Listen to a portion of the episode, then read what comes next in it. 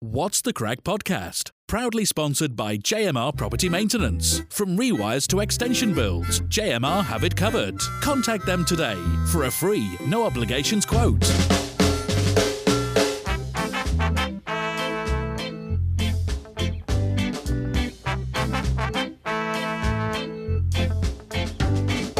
Good evening and welcome to What's the Craic podcast. Um, we're joined by two hosts today. We're here with Neil again. Neil, how are you, mate? Good, David, mate. You all good? Good, thank you. And we're here with James Penny. How are you, Penny? All right? Yeah, we're all good, Dave. How are you, mate? All good, thank you. And today we're joined by Robbie Simpson. Uh, how are you, Robbie? You all right? Yeah, very well, thanks. Hi, guys. Thanks for having me on. Our How pleasure, mate. After a time in the under 18s at Norwich, he started his professional career in 2002 at Cambridge City, where he scored 33 goals in 188 appearances. When going on to Cambridge United, where he had an impressive record of 17 in 33, before his big move to Coventry City, where he made his his full debut in a 2-1, uh, a 2-0 win at Old Trafford against Man United in the League Cup. He then moved to Huddersfield for a fee of £293,000. He had spells at Brentford, Oldham, Leyton Orient, back to Cambridge, Exeter, MK Dons, and Chelmsford City, where he's now player manager. How are you, Robbie? Yeah, that took a while, didn't it? Yes. Fucking hell, Been- Dave. been- you just- Someone's been on Wikipedia this morning, haven't they? Been around a bit, haven't you, mate? Oh, dear. Jesus. With all I guess, Robbie, we'd like to go back to the start, really. So, how did it come about playing football? With just playing playing local as a kid? yeah. Um, my dad was like chairman of the local football club, and I had an older brother that that played for that um, that football club. So since I was three years old, I was playing for like the local football club, and quickly found myself playing up age groups, and two years higher at some some stages. And to be honest with you, that's all I ever wanted to do. I spent every spare minute just down the park playing football. Um, Mum used to drag me home, but yeah, so it's, it's all I ever did as a youngster. Really, was just play football every single minute of the day. And you were signed by Norwich. Yeah, at the age of nine, I joined Norwich. Um, I was playing for the East Anglia representative side, and we must have played. Um, we played up in Norfolk somewhere. I don't know why, and I don't know who against. Um, but there was a Norwich scout there, and um, I scored in the game, and he invited me for a trial at Norwich. And at that time, Norwich had a centre of excellence in Potters Bar, so not far from from where I live. And um, it, it- he invited me me along for a trial, and and um, yeah, invited me to join that centre of excellence at Potters Bar. And yeah, I was I was I was at Norwich from nine until the age of sixteen when I got released from there. That's that's got to be a massive kick, hasn't it? You know, thinking you, you you've played all age groups all the way through, so you know you, you must be confident in your ability. You get picked up by a club like Norwich, and then you get to that point where you know you, you get given that news that you ain't being took on. Like, how how hard's that to take as a sixteen year old? Yeah, it was tough. In, in my early years, I would say from nine until maybe fourteen, I was always considered one of the one of the better players, one of the best players.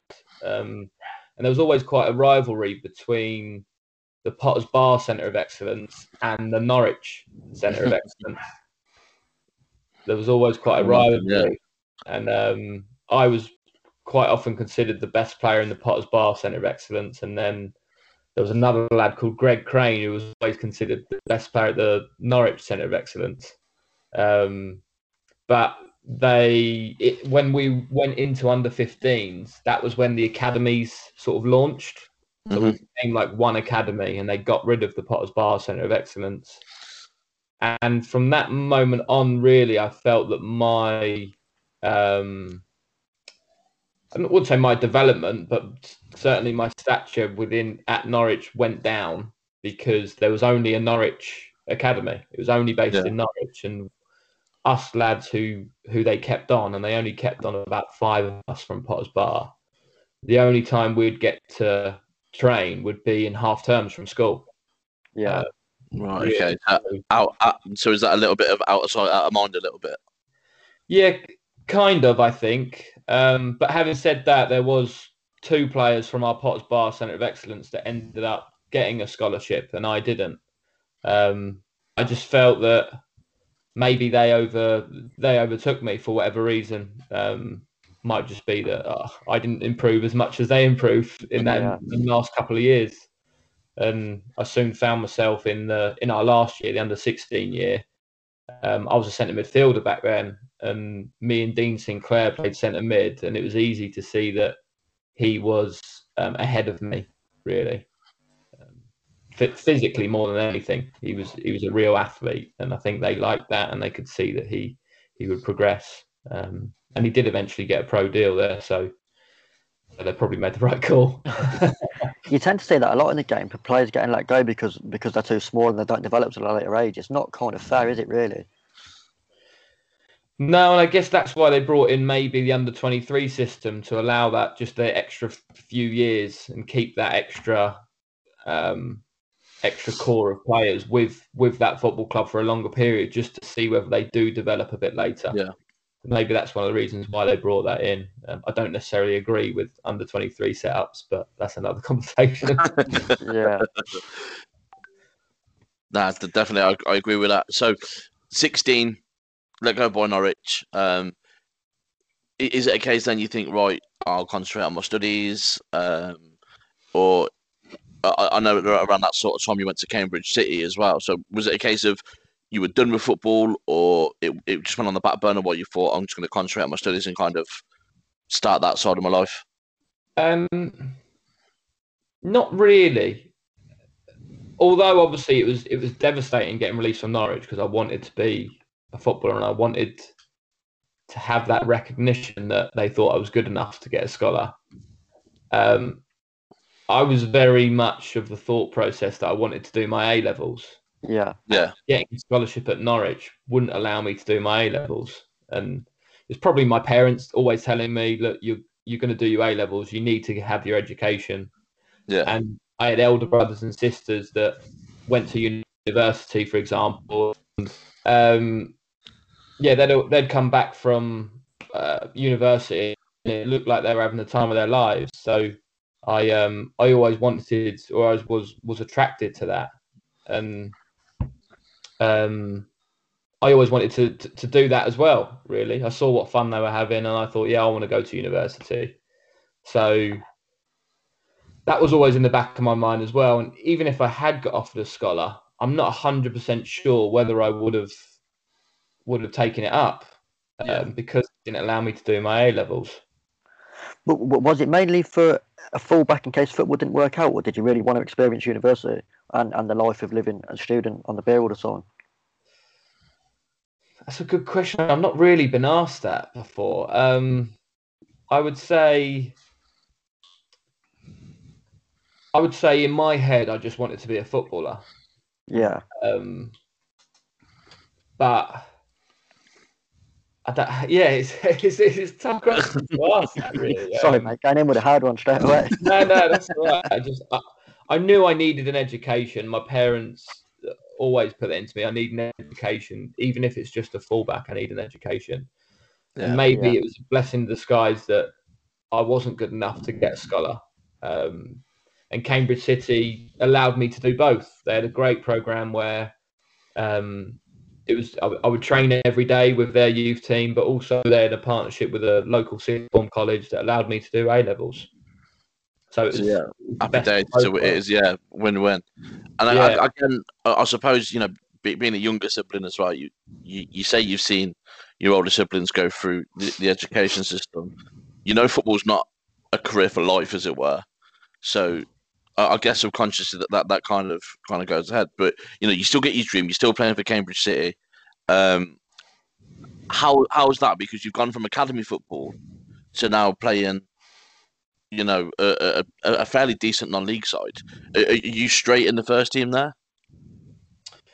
Uh, I was in the December um, randomly. Yeah, our the manager at the time, Cambridge City, got sacked, and the academy manager took over as manager of the first team, and um, he pretty much put me straight in. Um, so I think that was in the December, sort of my first year being there. So I was straight in the first team at 16 years old. Um, which I have to say for my development, and I mentioned obviously maybe my development at at 15 kind of stopped. Playing men's football at 16 accelerated it tenfold. Yeah, Yeah, that, that, think that's a about- learning curve, isn't it? In non in Yeah. non-league, you're getting kicked left, right, and centre by grown man, aren't you? At that, at that age, so you, you do kind of grow up fast. Yeah, and in actual fact, I was then looking at the players that did get a scholarship at Norwich, and within a year, from me playing men's football for a year, I'd overtaken them. Yeah. Really. Mm. I'd overtaken them in development, and they were they were kind of getting loaned out to players in the league that I was an established player in and struggling, and I was an established player doing really well in that in the National League South as it as it is now. So, um, yeah, That's playing great- men's that's a great standard early- for a 16 year old as well. Yeah, it's tough, and it- like I said, that that was the, the best thing that ever happened to me in terms of my football development. Really, getting released by Norwich and playing men's football. how were the older pros with with a 16 year old coming in? Were they all right with you, or did they did they kind of bully into you how how you've got to be? Um, they backed me to be fair. Like that, I think one of the first games, a little sort of a fight uh, broke out, and I was just in amongst it. Like I didn't shy away from it or run away. I was like, away. pushing these thirty-year-old men around, and the other players in my dressing room loved it. So, um, yeah, I fitted in. I fitted in straight away. Really, just the fact that they saw I was quite quite a brave, great a brave player who worked worked hard, and and and that was that was it for them. They they accepted me straight away. Just going a bit further back, Robbie. Obviously, you, you were born in Poole, weren't you, down in the south coast? Were you a Bournemouth fan growing up? No, do you know what? I don't even remember being down in Poole. I was born there. I think we left there when I was two. All I can remember is growing up in, in Hertfordshire, like just north of London. So I Right. was in, L- I was an Luton, Arsenal fan. Watford, Arsenal. Yeah. That's fair enough. Someone's got to, I suppose.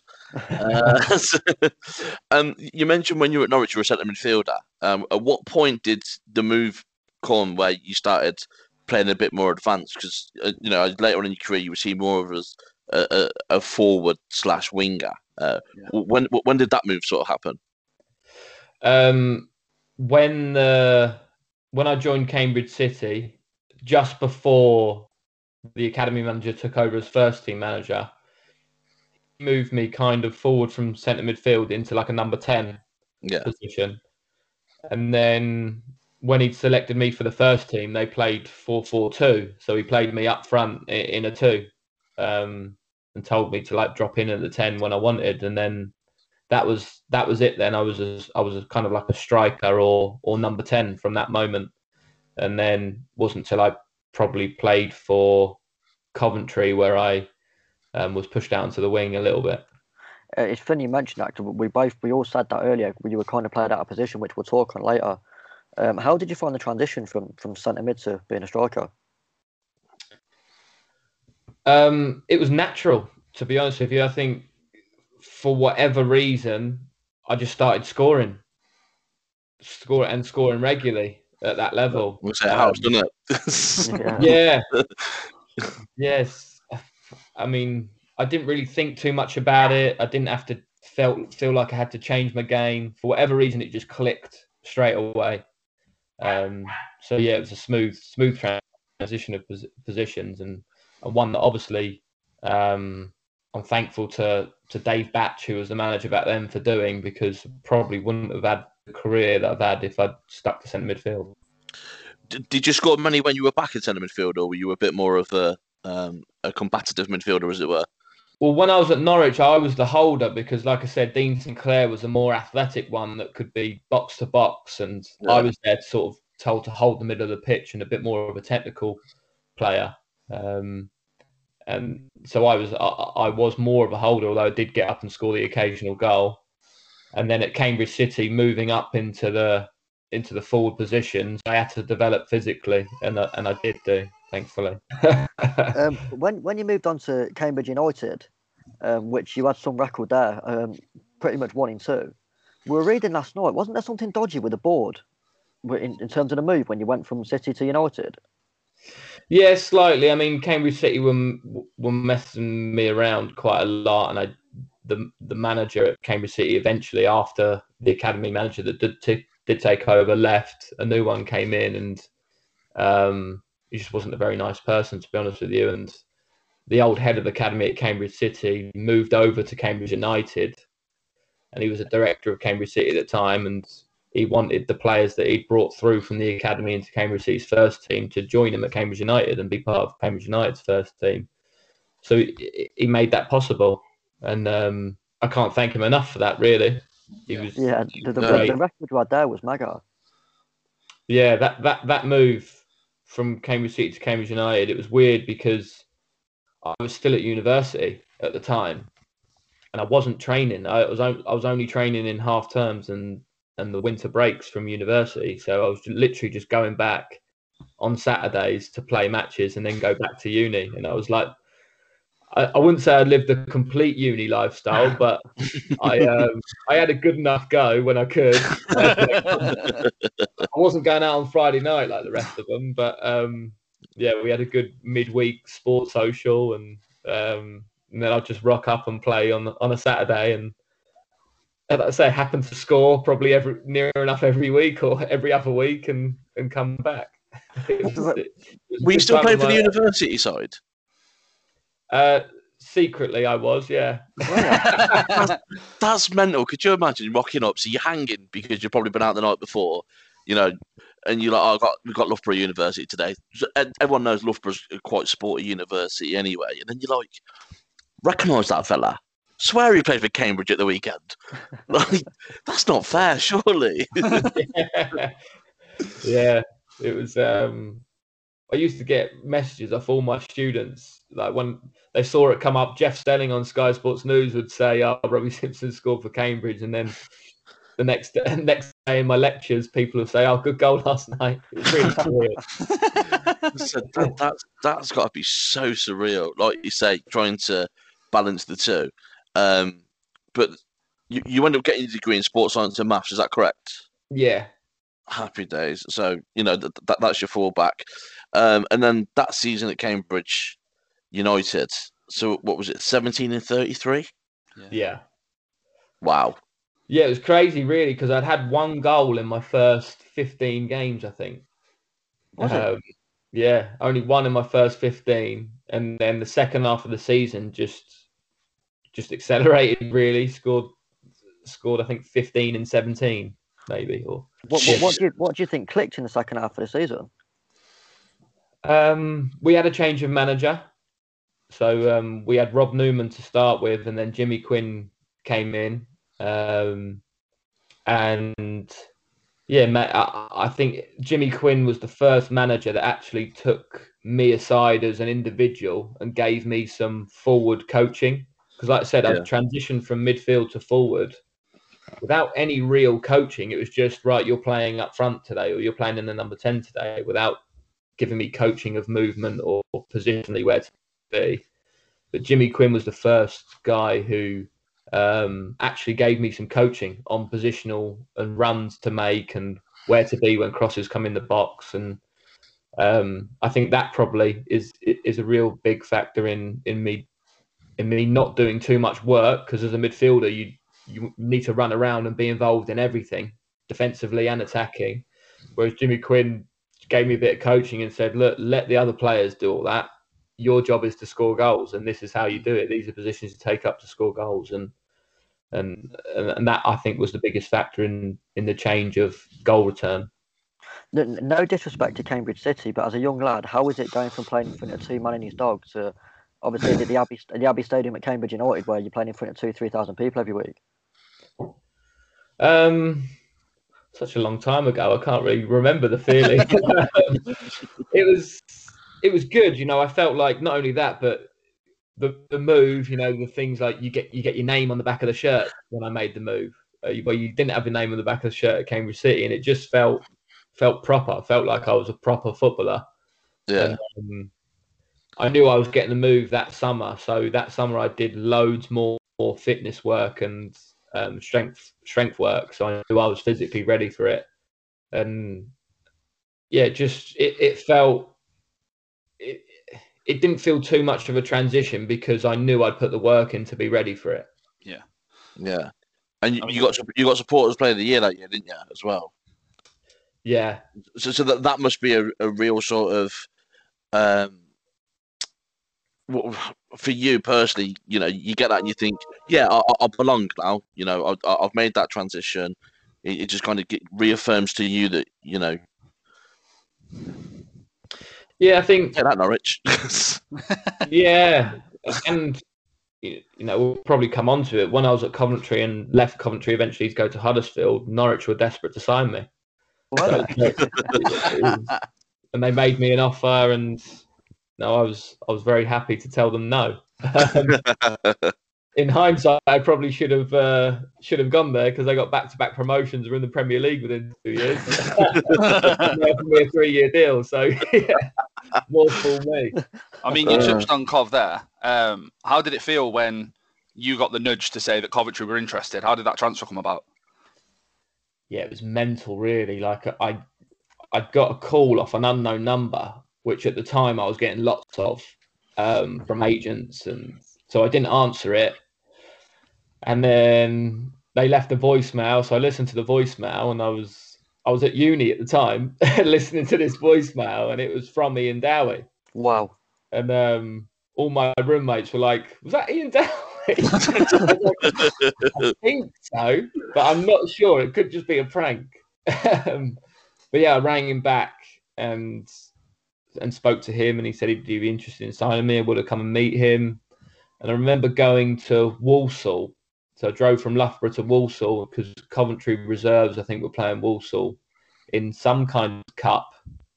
I think some kind of reserve cup or something. Probably Lou- like the Birmingham Floodlit Cup or Yeah, something, something like like that. Yeah, that's it. And um, I ended up having a meal before the game with with Tim Flowers, Frankie Bunn, and Ian Dowie, Jeez. and watching the game with them.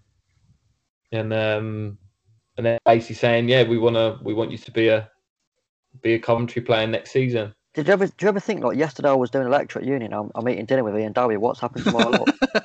yeah, yeah, I know. Yeah, it's mental, really.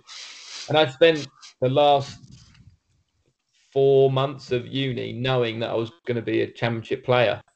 Um, That's mental. yeah. Obviously, we're, was we're close. quite biased, but in terms of Cov, we are we still think we're a massive club. So, how was it going from Cambridge United to? Obviously, I'm guessing you'd watch Cov a match of the day before we got relegated and stuff as a kid. So, Yeah, and in actual fact, I remember being at Norwich the day that Coventry signed Craig Bellamy, okay, Oh, wow. and it was a big transfer at the time. And Bellamy came to our youth team manager Keith, Keith Webb at the time and gave him a big hug. And then Keith Webb turned around to us and said, "That's who you need to aspire to be." Like he's get, he's got a big six million pound move to Coventry. Yeah, six mil. Yeah, yeah. Yeah, so it's like at the time I remember Coventry being a massive club and making a massive sign and taking Craig Bellamy and um and obviously when I when I went for my medical, drove driving to the Ricoh Arena, and I remember my agent at the time, who was a typical non-league agent. I can't believe looking back, I can't believe I was ever with him. Uh, and he did, and to be honest, he did absolutely nothing for my transfer to Coventry because Ian Dowie rang me, and then he didn't negotiate my deal very well. It was the first offer they, they gave me, I took. So, um, he I still took his twenty percent though, didn't he? yeah, oh, yeah, of course. Yeah. um, funnily enough, we not a lot, not many people know, but we went and met Leicester as well that summer. Um, so you, you turned down Leicester for Cov. yeah, What a Oh, legend! You've just got hero status. You've Oh, just yeah. got hero status. well, it was weird because Leicester didn't have a manager at the time. So it was Milan Mandaric who was doing all the speaking, and we met Milan Mandaric, and he offered us a deal. Off, offered us, offered me a deal. He's corrupt, he was, weren't he? What was he offering you? More Right than envelope. Coventry offered me, actually. What- Yeah, More but it was than in cash. offered me, but, but they didn't have a manager at the time. So it's not going to sign for a team that doesn't have a manager because what if a manager comes in and doesn't want me? Yeah, And In the end, they they appointed Martin Allen as manager. Um, What a lunatic that bloke was. yeah, so I made a good decision, I think. Um, bullet there. yeah, but just I remember signing my deal and completing medical and signing my deal at Ricoh Arena. And as we were leaving the car park, we stopped at the traffic lights to leave the stadium, and my agent called me and said, "Oh, look, look to your right," and was, the Ricoh Arena was there, like massive stadium, um, and he said, "You'll be playing there next season." And I was like, that when it that's when it really hit me, and I got the goosebumps. That I was going to Yeah. be playing a stadium like that. And I drove back to Loughborough and went to my maths lecture. That, that's absolutely Madness. crazy. See, I, I remember when you signed, because with all due respect, I hadn't heard of you. Uh, I- at that point, I didn't really look at anything below the le- level cover. And but I remember Ian Dowie being like, "This kid's going to go far," you know. He's got this. He's got this prolific record. Um, h- how did you handle that sort of hype and step up, knowing that you'd gone from, like you say, Conference South, being at university, to being at a championship club in a thirty-two thousand seat stadium with fans like Dave says, we probably have got a little bit of a complex where we think we're bigger than what we actually are. Um, so that so the expectations are quite high. Yeah. And I remember getting my first ever really off season program sent through straight away after I signed. And then there was a target that we had to get 3,000 meters in our 12 minute run that we were going to do on the first day. And um, I did it. Obviously, I did it. I worked my socks off that summer because I knew I was well, potentially going to be playing in the championship. And I remember the first day we had the morning training session, and I was just so ner- I was proper nervous. Really, I did. I didn't really felt like I belonged at the level. It wasn't. It wasn't the same feeling as going from Cambridge City to Cambridge United, where I knew I could handle the level and I knew I was ready. It was me moving up three leagues and me really doubting myself whether I am ready. And um, that first morning session, I was so nervous, and I remember giving the ball away the first time I got it, and um, Doyler absolutely, knew this was coming. he absolutely battered me, like, and I was like, wow, like I need to step up here. absolutely ruined me. I was like, wow, yeah, nice welcome. Um, and then that afternoon, we did the 12 minute run, and I think I'd spent so much nervous energy that that 12 minute run i just made the 3000 so i made the target that what we what we had otherwise we'd have joined the fat club um, Yeah. we didn't make it. Uh, but I, I made it and i thought oh thank god i made the, made the cut-off point thank god um, and i went home and slept for the rest of the night um, in the, got in in the morning and Ian Dowie pulled me up to his office and said, "Oh, what was yesterday about?"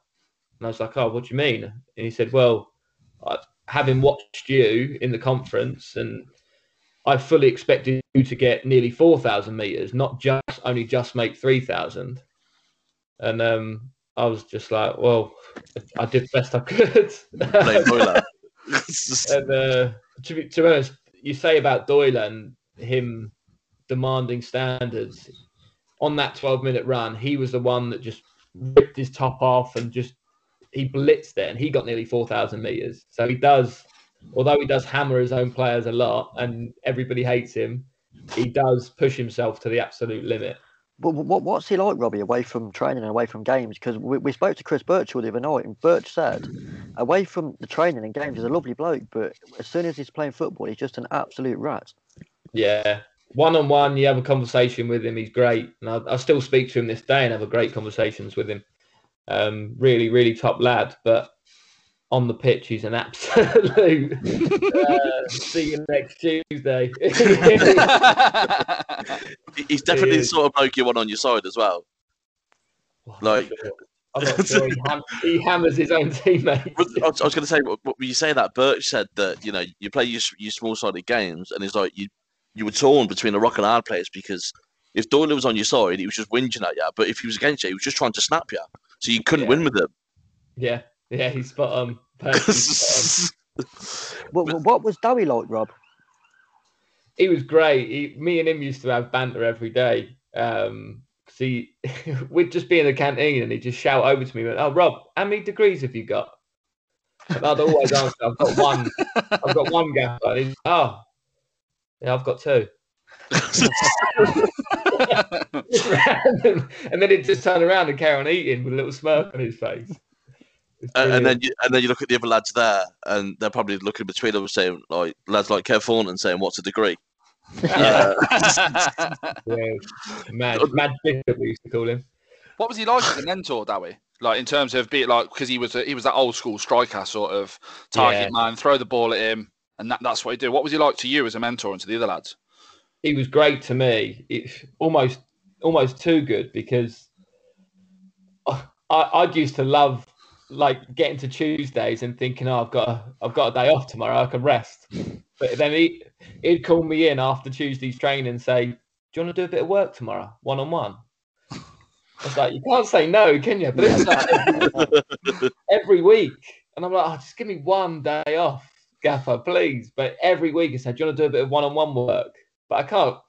I had to thank him for it in the end because he'd spend, you know, it's his day off as well. Really, that he'd spend on coaching me one on one on my finishing and on my on my movement and heading and hold up play. And it was literally like ev- every week after Tuesday, I'd like, you know, when you don't want to make eye contact because you know he's going to put you over. It's train the next day sometimes. But yeah, You, he- he you mentioned great. Rob, obviously in your first training session. What's uh, that? in your first training session, you gave the ball away. Yeah, gave the ball away and Doyle hammered me. Yeah. Yeah, did, did you? Was that when you thought the step up here in levels is is massive? Yeah. Yeah. I was going to say, like, walk into that dressing room as well. You know, you first day it right, and you look around, you've got players like Dele Adebola, Stephen Hughes, Doyle. Um, Well, Stephen Ah. Hughes was a big one for me. I was because going to being say a- 'cause it's oh, yeah, being an Arsenal fan, yeah, yeah. being an Like- Arsenal fan, obviously, he played with Dennis Bergkamp, who was my idol. Um, I saw a goal the other day actually that um, Bergkamp scored against Southampton when he curled it in the top corner, and Stephen Hughes is jumping on his back. It's, I- I just thought, yeah, you're an absolute legend, like Arsenal legend. um, but it's funny, I sat between him and um, Ari- Arjan de Zeeuw, yeah. and on our, on the first day, they were they were this first day of pre-season. They were speaking about what they're planning to do after football, and in my head, I'm thinking, surely You're you two starting. don't need to do anything after football. You're made for you're set for life. Wasn't yeah. this you a doctor? There's a copper. Yeah, There's a copper it? now. yeah, he had the, Yeah. yeah, he had the, the title. He had a doctor as a title. Yeah, so Yeah. he's obviously been educated that much. Yeah, but It's, it's um, mental. Quite an intellectual dressing room then. I, I, I, I slated it a little bit, but you know, you've got lads like that in your south of degrees. But like I say, you do go to the under the, the scale. Um, th- there's there's one thing that's always always been on my mind as a Cov fan. Kevin Kyle. Now, I've heard people say about Kevin Kyle that he was one of the best trainers at the club, but for some reason it just didn't work on a Saturday. Is, is, is that right? Was he good on the training ground? Uh, no, not especially. Good, 'cause he not from, what, I, not afternoon from what I saw. I was say, he Um, weren't around a Saturday afternoon either, so I was just wondering what he brought to the table more than anything. he was certainly a better trainer than he showed in matches. For whatever reason, I think uh, whether it be he, the fans were on him before I got there. 'cause obviously, he was there years before me. Um, but yeah, well, he, he certainly didn't show his ability because he did have a lot of ability. Uh, You know, the size, sheer size of him, and his ability in the air, and he had a good touch. Um, he was a he was a really really good player, but for whatever reason, when it came to match day, he just I don't know, he just didn't keep the ball. He sc- he, he still scored his fa- a fair amount, but he it just didn't come together for him at Coventry for whatever reason. Mm. Uh, and another player kind of in that category, we were speaking again to Birchall about this player the other night. Michael Mifsud. Chris Birchall always said Mifsud kind of thought he was better than he was and always seen Cov as a stepping stone. Would you agree with that? Yeah, probably, probably. I mean, Michael probably wasn't the best trainer, but he just he had a run, particularly that season where he, he um he, I think he scored seventeen that season, didn't he? Yeah. He, he's- yeah, he scored a fair few that season. And Um, I think scoring two against United. It's Um, going to get tried a little bit, innit? Yeah, yeah, and I think he was really close at one point to move to Bristol City. I remember that actually. Yeah. Yeah. Yeah, they were they were up there in the championship, weren't they? That year, I think they did. They reach the playoffs that year. Th- Playoff yeah, final, they were- I know they were there or thereabouts that year. Yeah, I so think that- that's when they lost to Hull and Dean Windass scored. Yes, yeah, it was. Yeah. that's it. Yeah, so he was close to a move there, and um, yeah, it, it certainly seemed, especially after those two goals against Man United, that he was um, looking to um, to get a move to a, a bigger club. Um, Talk, talk, talk of, of the Man United game, Robbie. Obviously, it's your full debut. There's twelve thousand in the away end. There's seventy four thousand in the ground. A year ago, you were at, you were at Loughborough Uni. Yeah, it's nuts, is it? I graduated in the July, and then that game took place in the September. That's nuts. If I remember right, the game out wide as well. Yeah, playing on the right of a free. Um, yeah, I remember that. for the first time. I, well, I,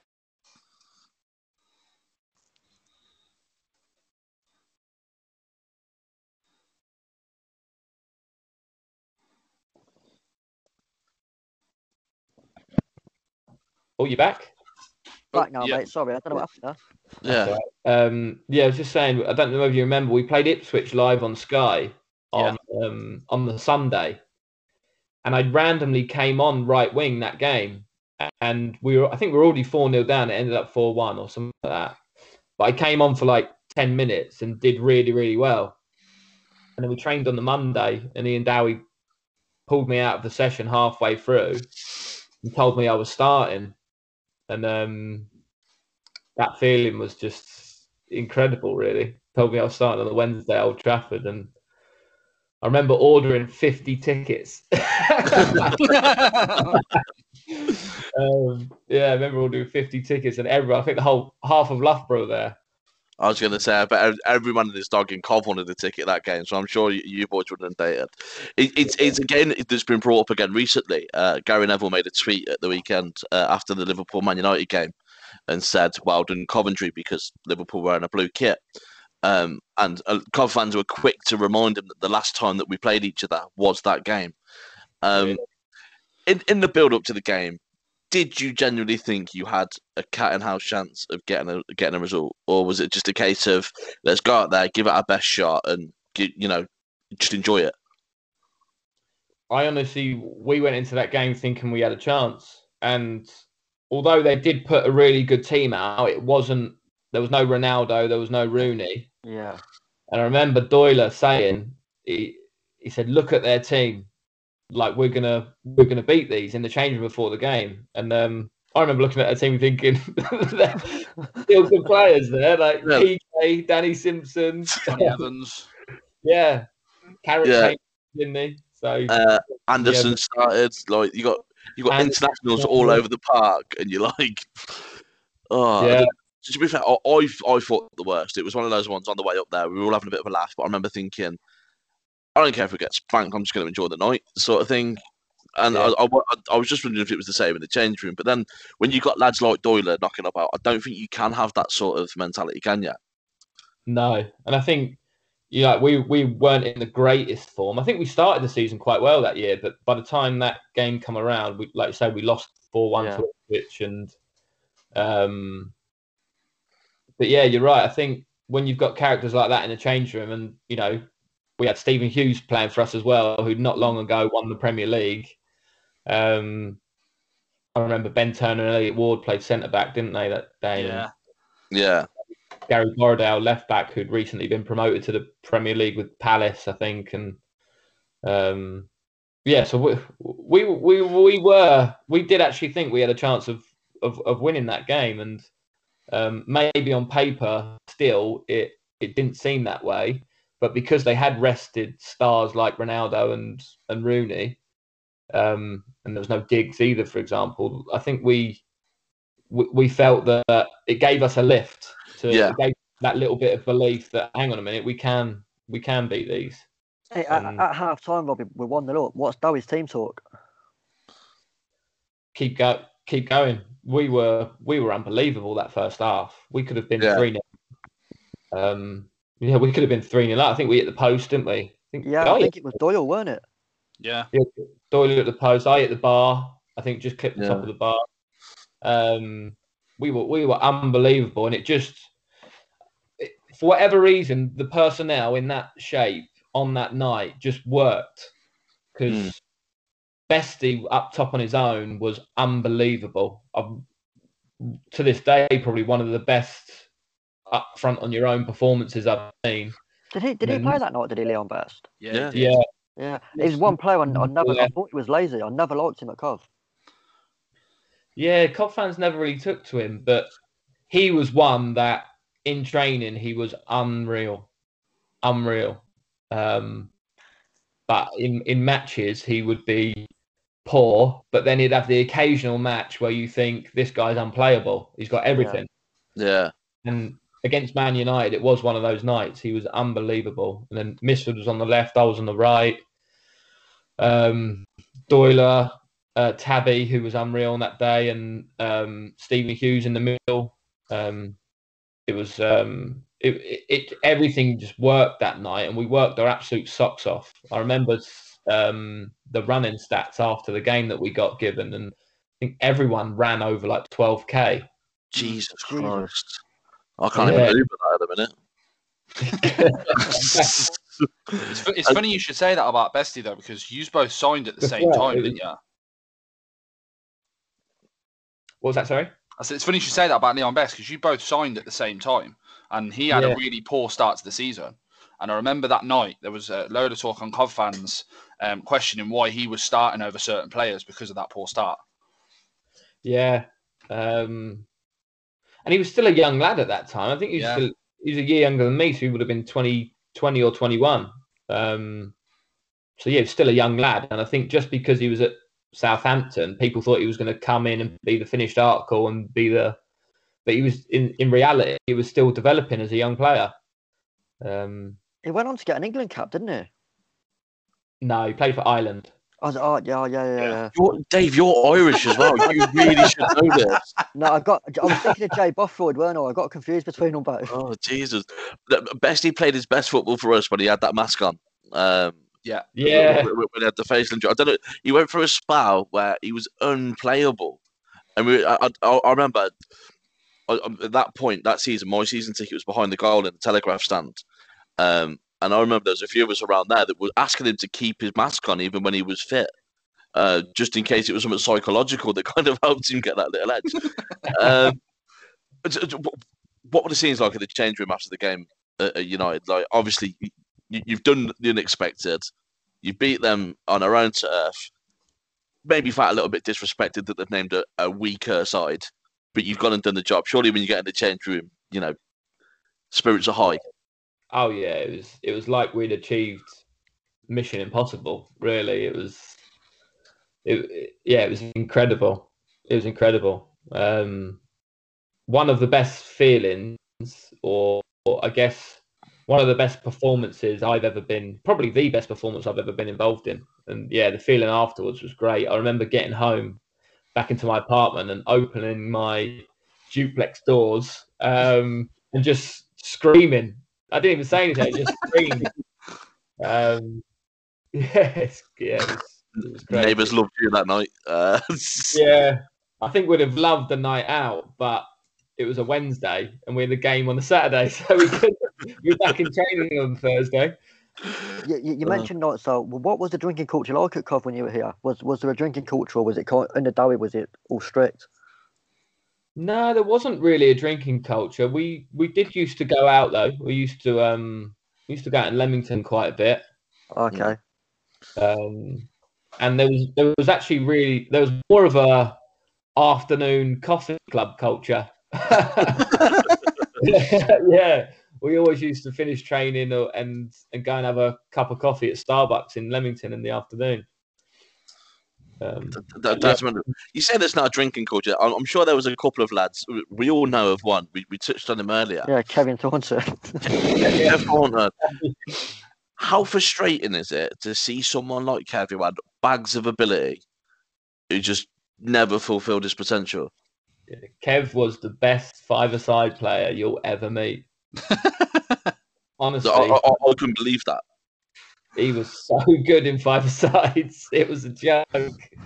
Um, he just, like you say, he just fit. The thing is, you say fitness was an issue for him. When we did fitness tests, he would be one of the front runners.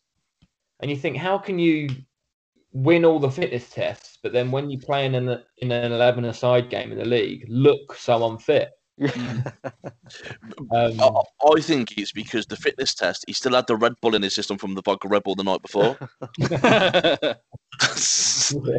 um, but yeah, he's just one of those players that I was so excited about because he, you could see he had all the ability in the world.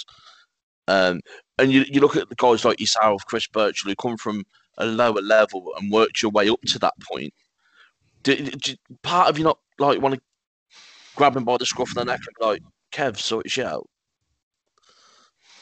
yeah, I kind of. Um, Did you know his players, Robbie, how bad he was of, of, for, for the drink? he was kind of um do you know what i don't think when i was there he was ever like he never used to come into training drunk or anything you, you knew he loved the night out and you knew he mixed with people in coventry um Yeah. To, to be fair, Neil was one of them. Yeah, well, uh, to, be, to be fair, I, I, I, I did have a few nights out with Kev, to be fair. Yeah, and and like you say, like when when I say drinking culture, like we used to go on nights out. So if we didn't have a Tuesday game and we played at home on the Saturday, we'd all we'd all have a night out.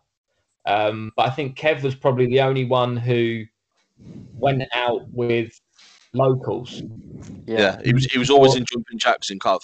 Always Yeah. jacks. You just think, uh, like you guys went out in Leamington, you- you're less likely to bump into supporters. Uh, Obviously, you get you'll get the odd few, but you're less likely to. So you can kind of be a little bit more relaxed. And if you've lost on a Saturday and you go out the Saturday night, you're less likely to get a bit of stick. But I remember bumping into Kev um, in Cov, and we'd played Cardiff. It may have been the season before you joined Robbie, but him and David McNamee had gone off injured in the first half. Cardiff away, and at seven o'clock he's in Cov in a pub. Yeah, And you, and, and, yeah, you know, uh, and we've lost that game. You just think there's blokes in here that would die to be in your position, and and, and that that was just one thing that really infuriated me with him. it's a, it, yeah, it's a shame. Um, it, of them, maybe someone should have got a grip on him. Um, and I guess that from coming over from Ireland so young, he, he Mm. didn't really have a, a father figure as such over here, and he got he got led astray by, well, I guess by being bored, really, maybe. Yeah, On- on yeah, I, I reckon so. um, yeah, so it's tough. It, it's tough on him. Sorry, me and my dog going mental now. That's all right. um, so obviously, Uh, while, while you're at Cov, Rob, d- um, Dowie Sonja um, doesn't work out with him. He gets sacked. Coleman comes in. How was Chris? Um, different, different. I very much um, felt from Chris um, that he saw me as a non-league player that's been given a chance. Straight away. whereas, yeah, Wow. whereas Dowie obviously saw me as a had, that someone had who, who had real potential, and yeah, I think I think Chris Coleman probably come in and said didn't know who I was probably and said, well, who's who's this lad? We signed him from non-league. He's probably not good enough because he wants to make changes. But that that's the feeling I got. Um, and I did force myself into the into the team at certain stages, but I never felt like I would remain in the team. I always thought that as soon as some as soon as I didn't have a eight, nine, ten out of ten game, as soon as I had a six or a seven, I would be out of the team. And um, that was that was disappointing really, and mentally it was tough. It was tough because I'm working so hard, and I feel like you know, no disrespect, but at the time, obviously he signed Freddie Eastwood, Yeah. and yeah, and in my opinion, he was lazy in training. He was he, he wasn't performing in, on the pitch on a Saturday either. Um, but he's always going to play ahead of me, no matter what I do, no matter how hard I work, no matter how many reserve games I do really well in and score. It was it was tough mentally. Um, to Wasn't Clinton Morrison there as well? yeah, Clinton was there. Yeah, I loved Clinton. Great guy. Helped helped me a lot. Um, he was he, he was great, and I felt like he was good for the team as well. Actually, he, he was really good when he played. Um, and obviously the other forwards were Leon McKenzie and and Bestie. Um, and like you say, I was kind of moved out to the right, and I, I played a fair amount on the right, or and the, the odd the odd game on the left, and um, and then he brought Jordan Henderson in on loan, and he played on the right instead of me, really, and that was. I remember going to see him, going to see Chris Coleman, saying, "Look, like I think I deserve a, ch- I think I deserve a chance in the team." Um, that there's other players that aren't performing, and I'm working my nuts off in training and performing in the reserve games. I, I want a chance in the team. And I remember he did give me a chance against Sheffield United at home, the day, the game before we played Chelsea in the quarterfinal FA Cup. And Sheffield United were doing really well at the time, and he, I think he played me up front with Freddie Eastwood. And he, he made a few other changes. I think Jordan Henderson played on the right I can't remember who played on the left. Um, but I, it's weird. I felt like he gave me a chance in a game that he knew would be one of the toughest games. Yeah.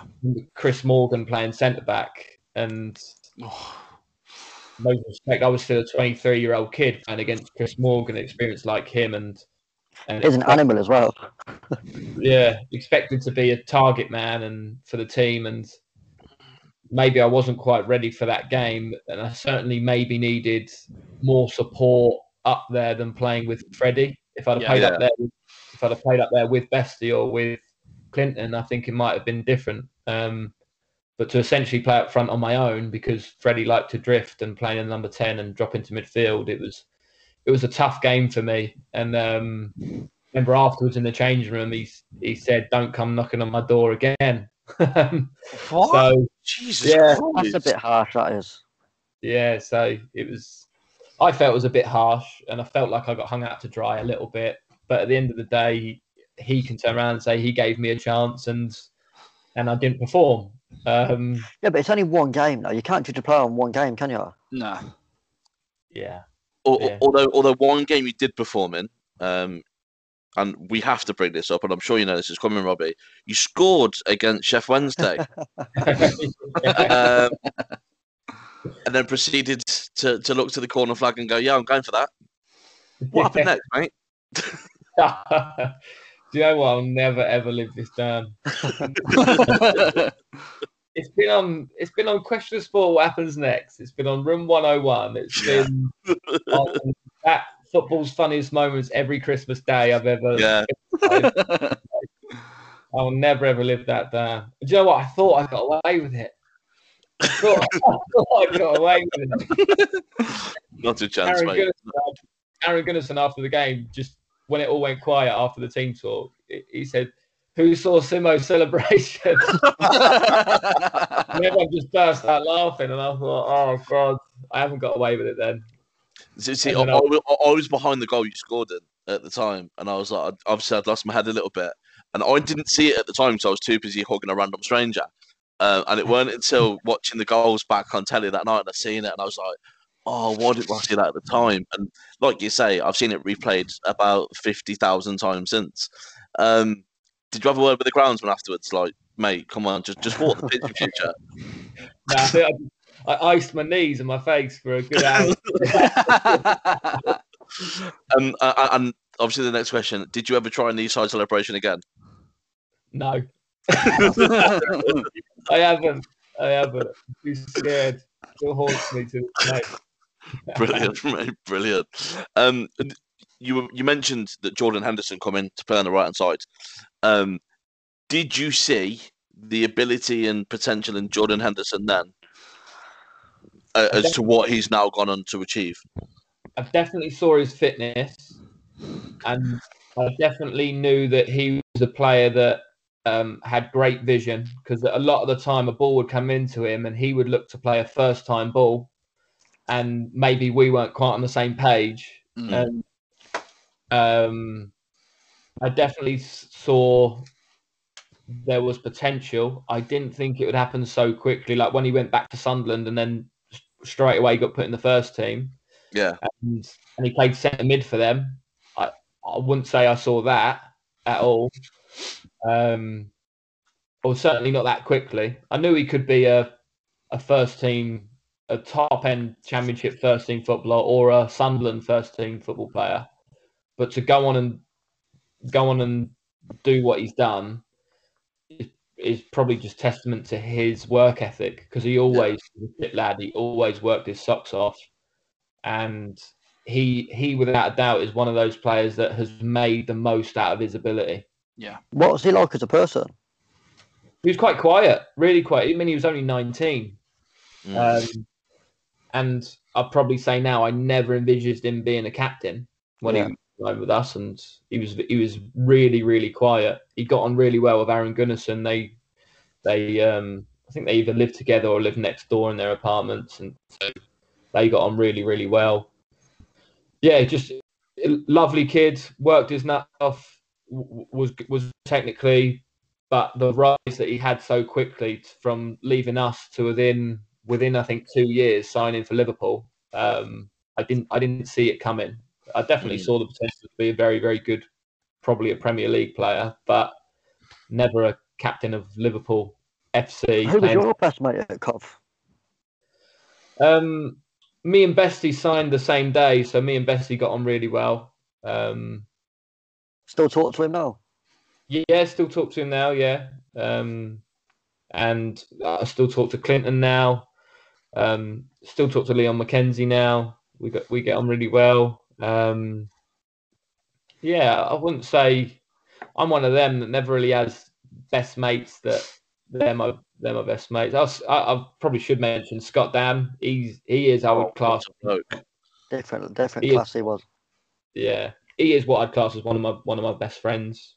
Um, so he's yeah he's great and um, yeah I'd like to think I I got on with everybody and I still keep in touch with with with the majority of them. Keiren Westwood was he as difficult as you read in the papers? Um, no, not really. No, he's he's a he's a he's a lovely bloke. He um he had a big opinion of himself, but that that kind of um, helped him in his performance. I, I think it's he, he was a great keeper. So. And, and, he was one of the gold before you mentioned Scotty Dann and Gunner as well. Danny Fox, like I personally think had one of the best left foots I've I've seen for a while. But yeah. I've heard he was an absolute nutter off the pitch, and him and Scott Dann were thick as thieves.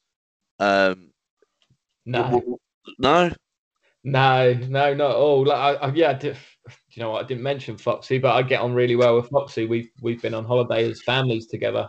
He's um he's the most paranoid person you'll ever meet. really? I, I didn't see that.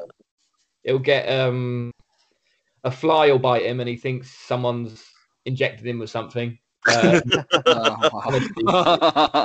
Don't be on low then, do you? Uh, exactly. He's so paranoid. He's one of the most paranoid people you'll ever meet. But he's a lovely, lovely lad. Him and Scotty Dann are really different. They're totally different people. Scotty Dann's quiet, reserved. You know, not on any, never been any on any form of social media. Really, he has got Instagram, but he's he hardly uses any of this stuff like that. He's just proper timid, keeps himself to himself kind of guy. Very um, old school. Yeah.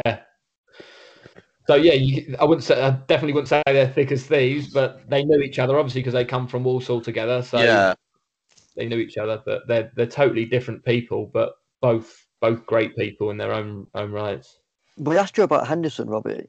Um, if you if you thought he would go on to do what he what he did, Chris Coleman, did you think he'd go on and have the career he had? Obviously, with the Welsh getting to the semi-finals of the European Championships.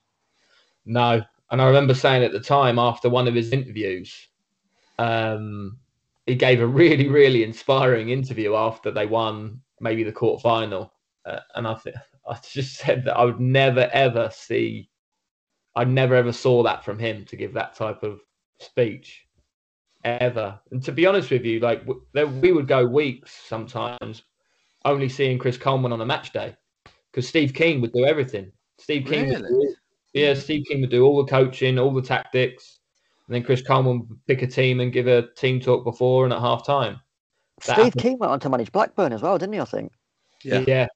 He got he got a raw deal up there as well, I think, because it was under Yeah, the, the, the, the the Venky's owners and stuff, and uh, I think he got kind of held out a little bit as a bit of a scapegoat. But it- it- everyone who's played for him says he was a good coach, so Yeah. you, you, could see that he, he obviously had something about him. Um, but but under Coleman, obviously, th- that kind of led towards the end of your sort of time at Cardiff. When did you know the writing was on the wall? Um, I'm not sure really. Um, I had another year on my deal, and I think um, when they so I signed a two-year deal, but then um, it got extended a year because I'd made a certain amount of appearances. Yeah. And when I made a certain amount of appearances, it was basically a renegotiation of at least one year on at least the same terms. And when it was the minimum they could extend it for, that was just the one year and it was on the same terms. I kind of knew that maybe I wouldn't wa- wasn't and, and the general feeling like I said I got from Chris Coleman that I was never gonna be starting every week for for him. And you know, I'd had two years of being a bench player, starting a few, coming out. I'd had two years of that.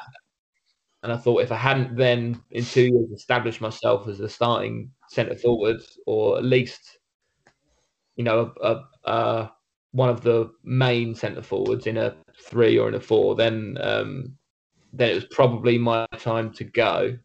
Mm. In hindsight, I wish I hadn't. I really wish I hadn't have left. Um, What, what is that? Well, Cookie didn't stick around long, did it?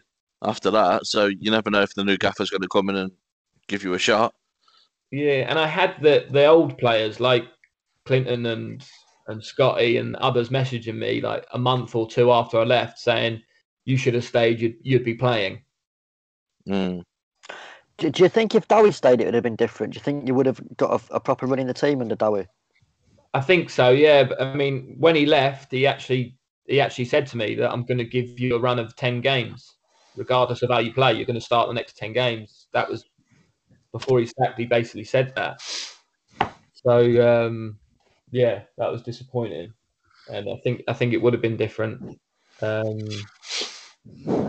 yeah, yeah, like I said, I was, hindsight's a wonderful thing because I, I went to Huddersfield thinking I'd be the the main man and hoping that I'd be the main man to get us promoted from League One back into the into the Championship and I'd be a Championship player again and a Mm. main man in the Championship with Huddersfield. It didn't it, it didn't work out like that, and I, in truth, I was always scrambling then to get back into the Championship. I spent I think six years um, six years in League One, six or seven years in League One, always scrambling to try and get back to the Championship. Where I Mm. thought, and in all honesty, I thought with my ability, that's that's the highest level I could play the Championship. Um, and one of the main reasons I probably I'm a bit like Jordan Henderson. I overachieved in my ability because of how hard I worked and um, having played in the Championship, I knew I could play at that level and, and do an okay job. So I wanted to get back to the championship ever since. It didn't. And unfortunately, I never never achieved that. Come close. What's the Craic podcast? Follow us on social media for all of the latest news, releases, and giveaways. At What's the Craic PC? No, You, you- But, you lost in a um, couple of playoff finals with Exeter, didn't you, as well, to get to win promotion at one point? Yeah, so I was at Huddersfield. The first year we lost in the playoff semi final, even though I, Mm. I was injured most of the year. Um, and the next year we lost in the playoff fight. Huddersfield lost in the playoff final, although I spent the whole season on loan at Brentford. And then the, the year after that, I left Huddersfield in the January to join Oldham, and they got promoted to the Championship by the playoffs. That, um, and, and then I lost the playoff final with Leyton Orient in League One to get promoted to the Championship. Rotherham beat us when we were 2 0 up at half time. So I came close then as well. How many Then times you lost at Wembley? Four. Have you, have you ever won that? Four and one at Old Trafford because the the one we with Huddersfield that they lost to Peterborough was at Old Peterborough, yeah, Craig Mackail-Smith scored. I remember that game.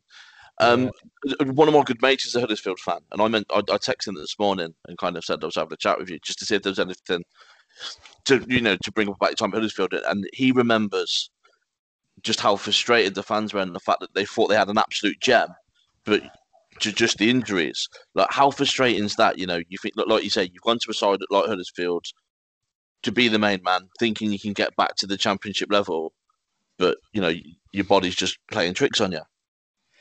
Yeah, and it was a weird injury. It was um, well, in actual fact, the the first I say injury was an illness. I picked up swine flu.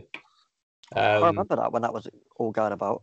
Mm. yeah, so that was the summer it was all going about, and I picked up swine flu, and I was literally throwing my guts up, and from well from both ends for five days straight, and then I came, I came back, and um, Jordan Rhodes had just started scoring every single week. Um, him and Mm. Were just scoring every week, so I couldn't get back in the team because of them. They were doing so well, and then I picked up a little niggly thigh injury that just wouldn't go away. I'd do all the rehab properly. I'd work hard to get back and get fit. And then I'd come back into training, and the first shot I'd take, I'd feel it go again. Mm. And that happened Jesus. probably six, that happened probably six times that I'd do four to six weeks of rehab and and then come back into training and the first shot I'd take or I'd take a couple of shots, getting the feel up, and then I'd really unleash a shot and I'd feel my thigh again. Then that, and that, that went on for like eight months. And Jesus. I, I eventually saw a specialist and managed to um, manage to, to to get it sorted and get it fixed. And um, by that time, we were it, it was basically two games before before the playoffs. So I, I came on in in the in one of those games, and then in the playoffs I didn't feature, um, and we lost to Millwall in the, in those semi-finals. So yeah, it's really frustrating, and Mm. me and me and Lee Clark manager at the time had our run-ins because of it because he understandably spent some money on me hoping like the fans hoped that I'd be the main man to fire them into the championship and it didn't work out like that because mainly because I was injured and Did you feel a lot of pressure with the price tag? no not really not not really if I did I was happy with that pressure Yeah. um and I felt confident with it but um, it was just it was just the injury. I just couldn't get it right. That was the most frustrating thing. That was the that was the pressure really, just trying to get myself fit so I so I could be that. So I could be what I knew I what I could show what I knew I could be for Huddersfield and um that pre-season I was desperate to stay there and prove that I could be that main man. But Lee Clark had already made his decision that he wanted rid of me and he wanted to bring Alan Lee in to be to be what he thought I could be. So um, yeah, I mean, what was he like as a manager to play under? Horrible, Was it? horrible. Yeah, yeah, it's just a bully, really. Really? Jesus. Mm. Yeah, a, a, a bully. He would, he would, he would often, he would often scream at players non-stop all game. Um, in fairness to him, he wasn't a bad coach at all. He was actually his sessions were were really good and detailed, and Derek Fazackerley helped out a lot with that. Mm. Derek was a very good coach and very thoughtful coach. Um, but Lee, Lee Clark just wasn't. He was a good coach, but wasn't a nice person, in my opinion. Did anyone ever go back at him when he's screaming at them? They wouldn't dare. No. It- it- but- but Was he that? Was, he that kind of ruled that much? People scared of him. Yeah, yeah, they wouldn't dare. Uh, you, you've mentioned your time at Huddersfield. You you did have loan moves away, um, places like Brentford, Oldham, Leyton Orient. What was it like back? What was it like when you went back to Cambridge United? Was it kind of a hero's welcome back? Yeah, it was. It was. It was good, and they'd just been promoted from into the football league for the first time in however many years. So it was really good, and they were kind of riding a a, a good wave there, and there's a good feeling around the club. And then when I went back, it kind of even more. Uh, that was really really good, and um, yeah, I, I, I loved it there. Loved it. I didn't. I, again, I didn't really want to leave. Um, but there was a change of manager, and uh, I finished top scorer there in my first season back. And second season there was a change of manager, and Shaun Derry came in, who who I actually got on really well with. Um, but he pulled me in and said that he he wants to bring in his own his own players, and I wasn't with the money that I was on. He didn't consider me a, a starter, and I was on a starting player's salary. So Hmm. he just said Did it's they- nothing, nothing Didn't personal. you, didn't you spoke to me. think I was top scorer last season? This is bang out of order. What you're playing at? A bit, yeah, because it, the the detail in it was that in my contract I needed another three appearances to get another year anyway. And he pulled me in with those three appearances left to get and said he wasn't, he wasn't going to play me anymore because he can't afford to keep me next year on on because he doesn't yeah, keep me next year. So um, he wasn't going to play me. And at the time, we were mounting a real playoff charge. Really, we were just outside the playoffs, and we were on a good form. And I was coming on off the bench mainly with him and making a difference. You know, when we needed something, I would come on and and more often than not produce and help us win matches. And and for him then to say he's not going to play me anymore because of my clause in my contract that I got another year, I kind of said to him, well, like you're giving up on the playoffs. And he said, well, I don't think I am. And I said, well, I'm telling you, you are. And, um, and, and yeah, he- he- I, I, I, I ended up saying, look, I, I want to get promoted. So take that clause out of my contract. I'm fine, but I want to carry on. That's fine with me. You don't want me next year, but I want to carry on playing. This is the club I love. It's where I started. I want to help them get promoted. And then, so I ended up taking that clause out of my contract, and then we we just missed out on the playoffs. I think we finished eighth, um, and and then I left that summer. So talking of managers you played under, um, we have to mention him because he's probably the worst manager we've ever ever had at Cov, Russell Slade. Yeah, yeah. So you Leyton find Orient. Yeah. I would say that he's Russell Slade is a motivator, and at the lower levels, he could probably motivate those players quite well. But when you get up into the championship level, you need more than that. And in actual Yeah. fact, it's probably the least thing you need. You need tactical nous. You need a good coach, which he wasn't a good coach. He was a he's a good man and a, and was a good motivator at those levels. But I never saw him as a championship manager at all. No, no, we didn't see him as a League One manager neither. Um, it, it, it really just didn't work out when he was at Cov. Uh, I don't know if it was the players he brought in, the system he tried to play in, but it was just. I, I think he, he didn't last long at all. Um, and then obviously Mike Robins came back. Um, you, I you love then Mike. I yeah, love so do we. Legend. Have you have you met him? um I I've spoke to him. You, you know when you're I don't have I, I didn't have an agent from the age of 27. So when I was out of contract some summers or when I I used to just text managers directly and some managers What, used to I'd ask him for a move. yeah just ask them whether they're interested in in me and um Fair play. it was always a no from Mark Robins, but he'd always text back and say, "Look, thank, thanks for the message. I hope you're well." He'd always text back, whereas some managers would just blank you and not have the decency Mm. to text back.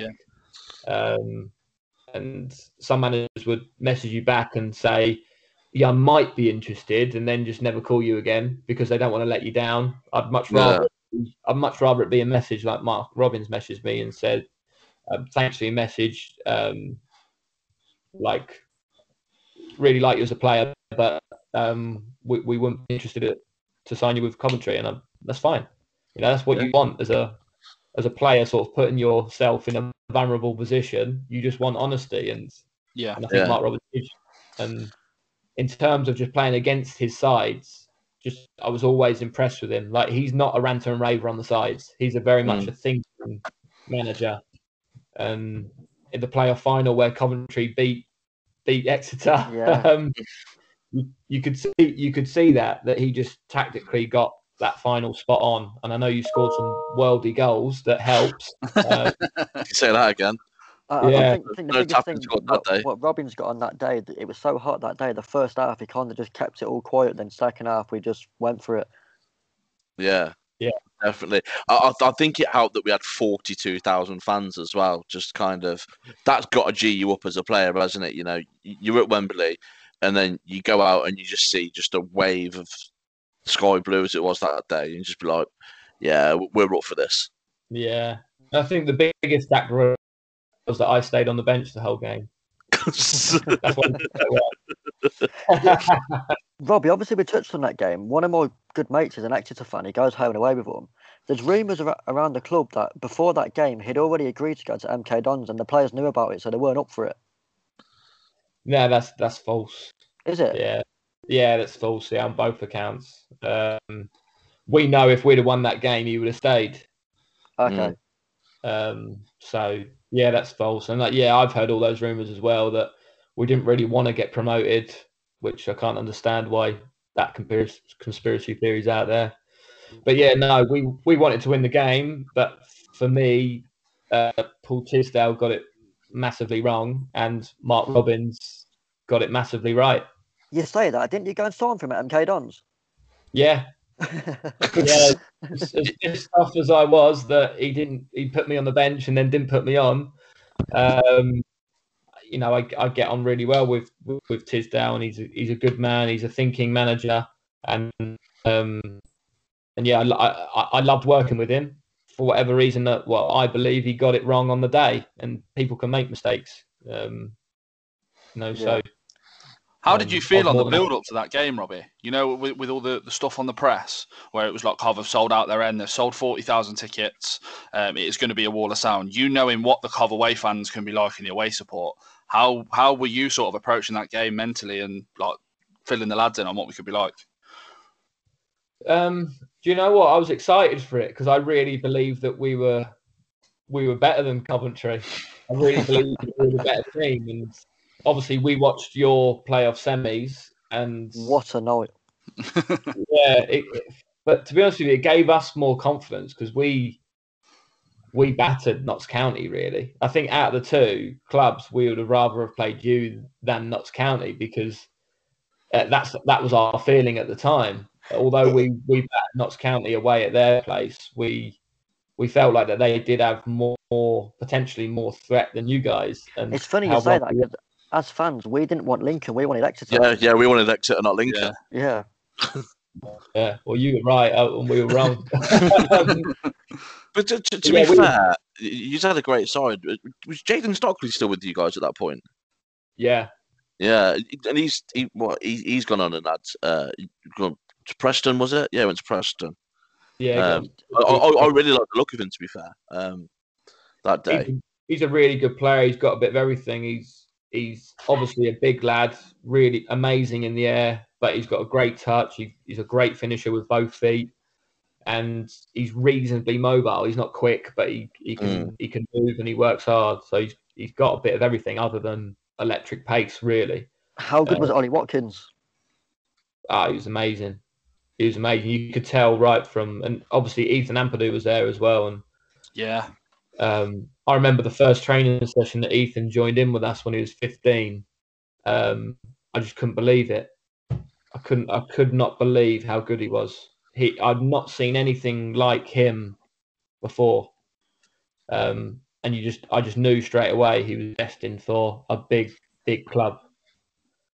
He was, and you couldn't really put your finger on what because even at 15, he, he wasn't, he wasn't rapid. He he was skinny it, it was just his reading of the game. He played football like he was a 28, 29 year old veteran at, at the age of 15.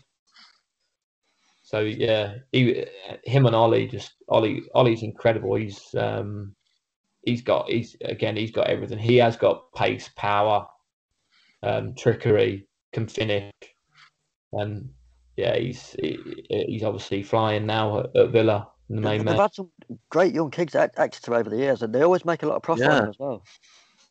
Yeah, that's their model. You know, they've got a really good academy. They produce their own. They give their own a chance in men's football, and and and that, that tends to accelerate their development to to move on and and sell for money. That that that's their model, and I think it's a great one. Just kind of touch on the end of your career. Did you always want to manage, or did it was it just kind of sprung upon you? It was sprung upon me really. I never thought about being a manager really. Um, I, I'd had people say to me that I'd be a good manager, but I never really thought anything of it. Um, and yeah, it just fell on me really. Obviously, uh, when when I left MK Dons and decided to, to go part time, I just wanted to play part time football whilst I got on with another career.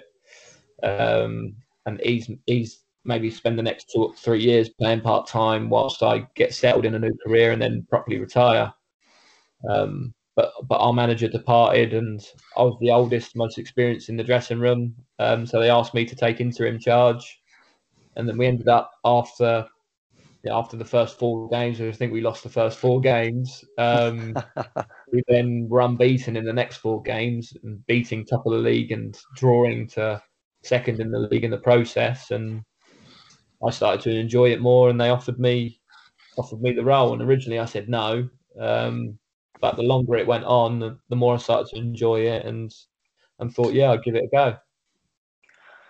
And then fair, COVID, some good managers to kind of learn from over your career as well. Mm. Yeah, take, like I said, I've played with many different ones. Those like long list of clubs you named, um, take a take a bit of good and a bit of not so good from all of them. Who, who what manager thinks had had the most influence on you? One as a player, but now as you've gone into management as well. Um, I think probably a mixture of Dowie and Tisdale. Mm. Yeah, I think a mixture of mixture of those two. Very much. Um, well, Tisdale is a very much thinking manager who kind of goes against the grain, which I yeah, which I really like. And Dowie as a as a people person and as a coach was was great. I think the mixture of those two, I take the most positives on. How's the transition into obviously you've played football your whole life, so tactically and stuff you kind of know what you're doing.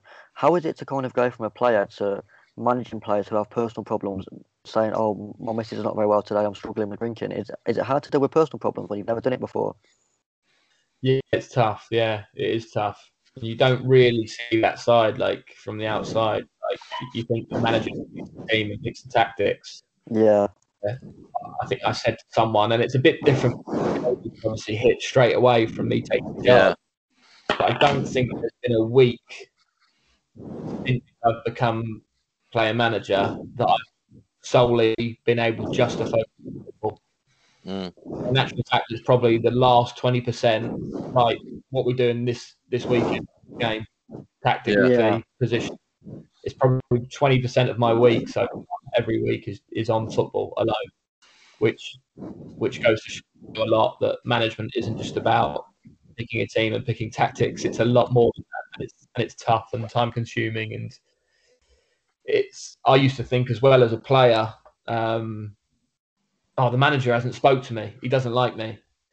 Where Mm. really that's not the case. The manager's just got so much stuff to do and to think about that you just might be forgotten about. And he, in his mind, he's, he might be thinking he needs to speak to you and he wants to speak to you, but there's so much other stuff going on that that he ends up doesn't speaking to you and, and stuff like that. So little things like that that throughout my career as a player, I thought, oh, the manager's blah blah blah blah blah. blah.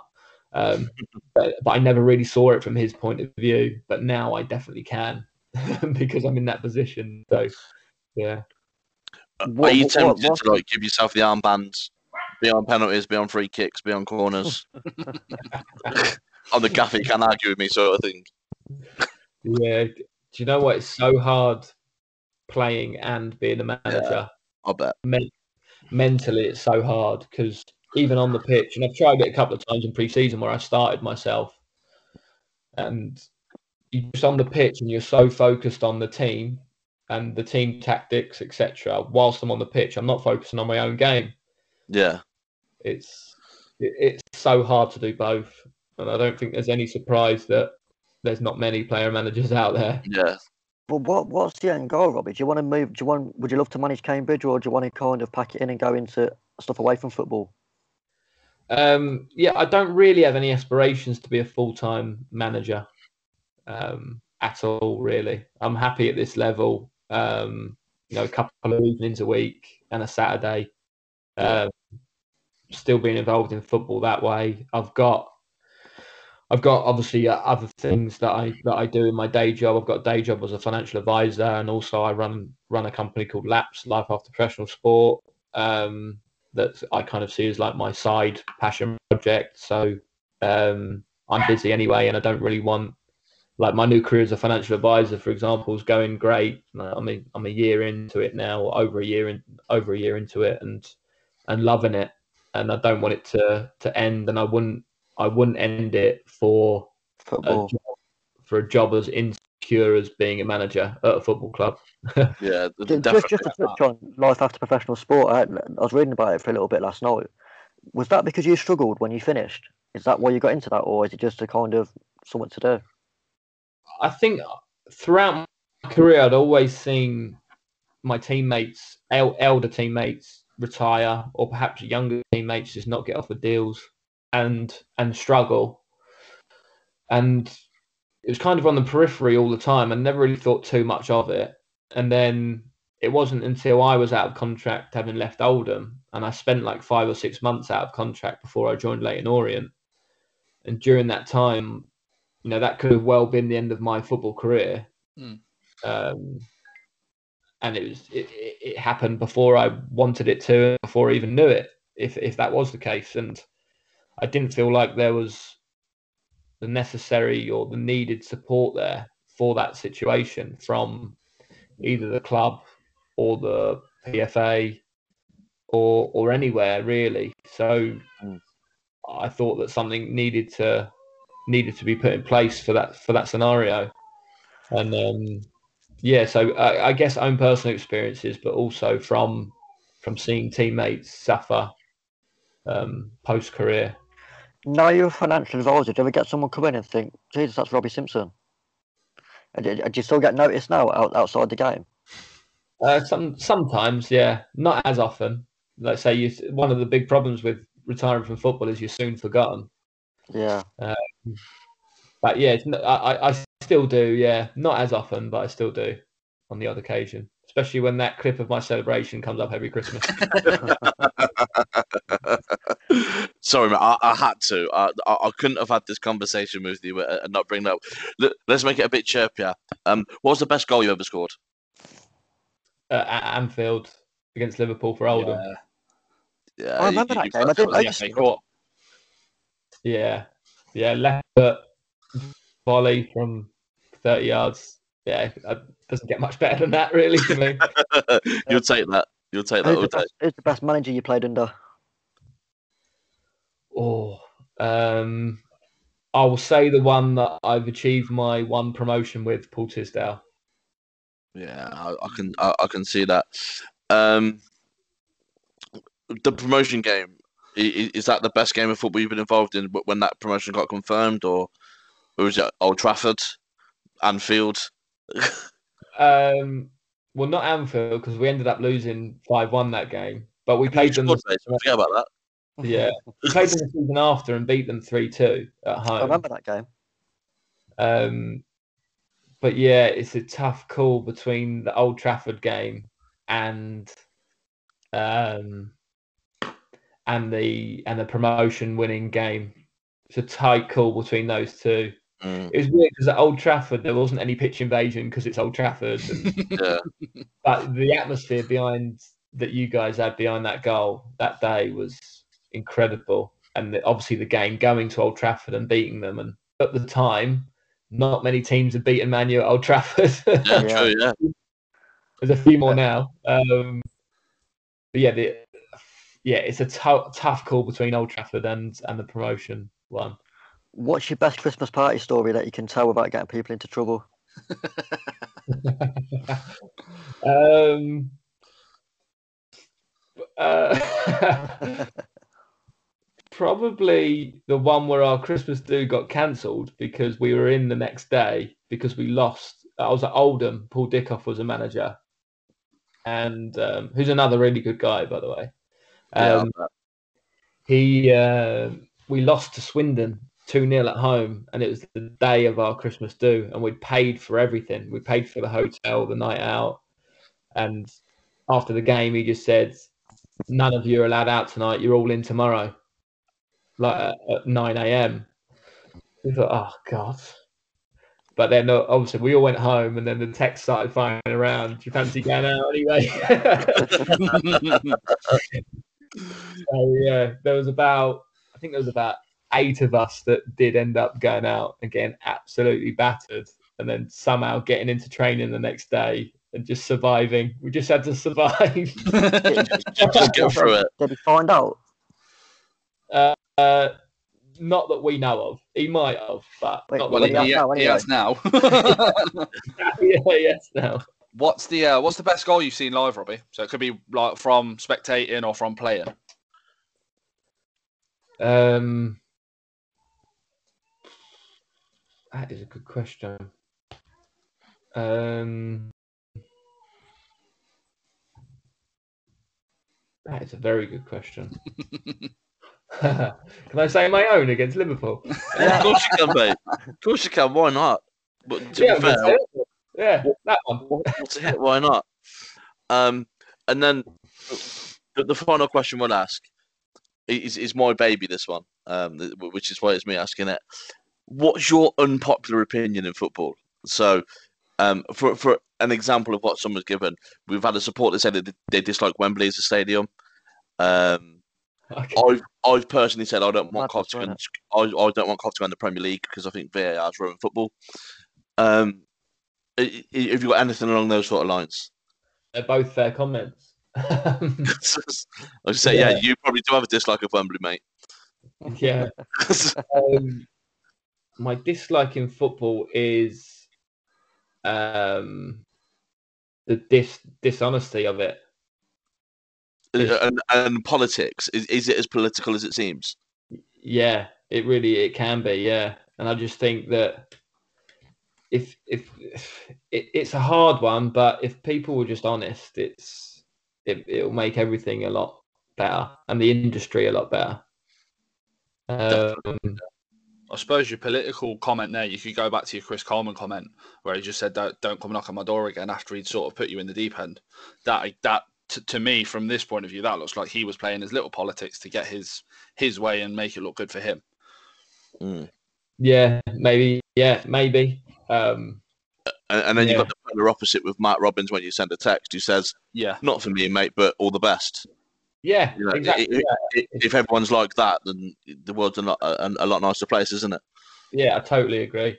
Totally agree. If if there's more managers like him, and that's rare, I think he's a rarity. Then it's not only managers, it's agents, it's players as well. Just if everyone was just a little bit more honest and and not thinking that. Yeah, I don't know. It's, it's, it's that's Ju- Just before we go on to your time 11, Rob, you mentioned agents there, and you mentioned previously after you were 27, 28, you, you never had an agent.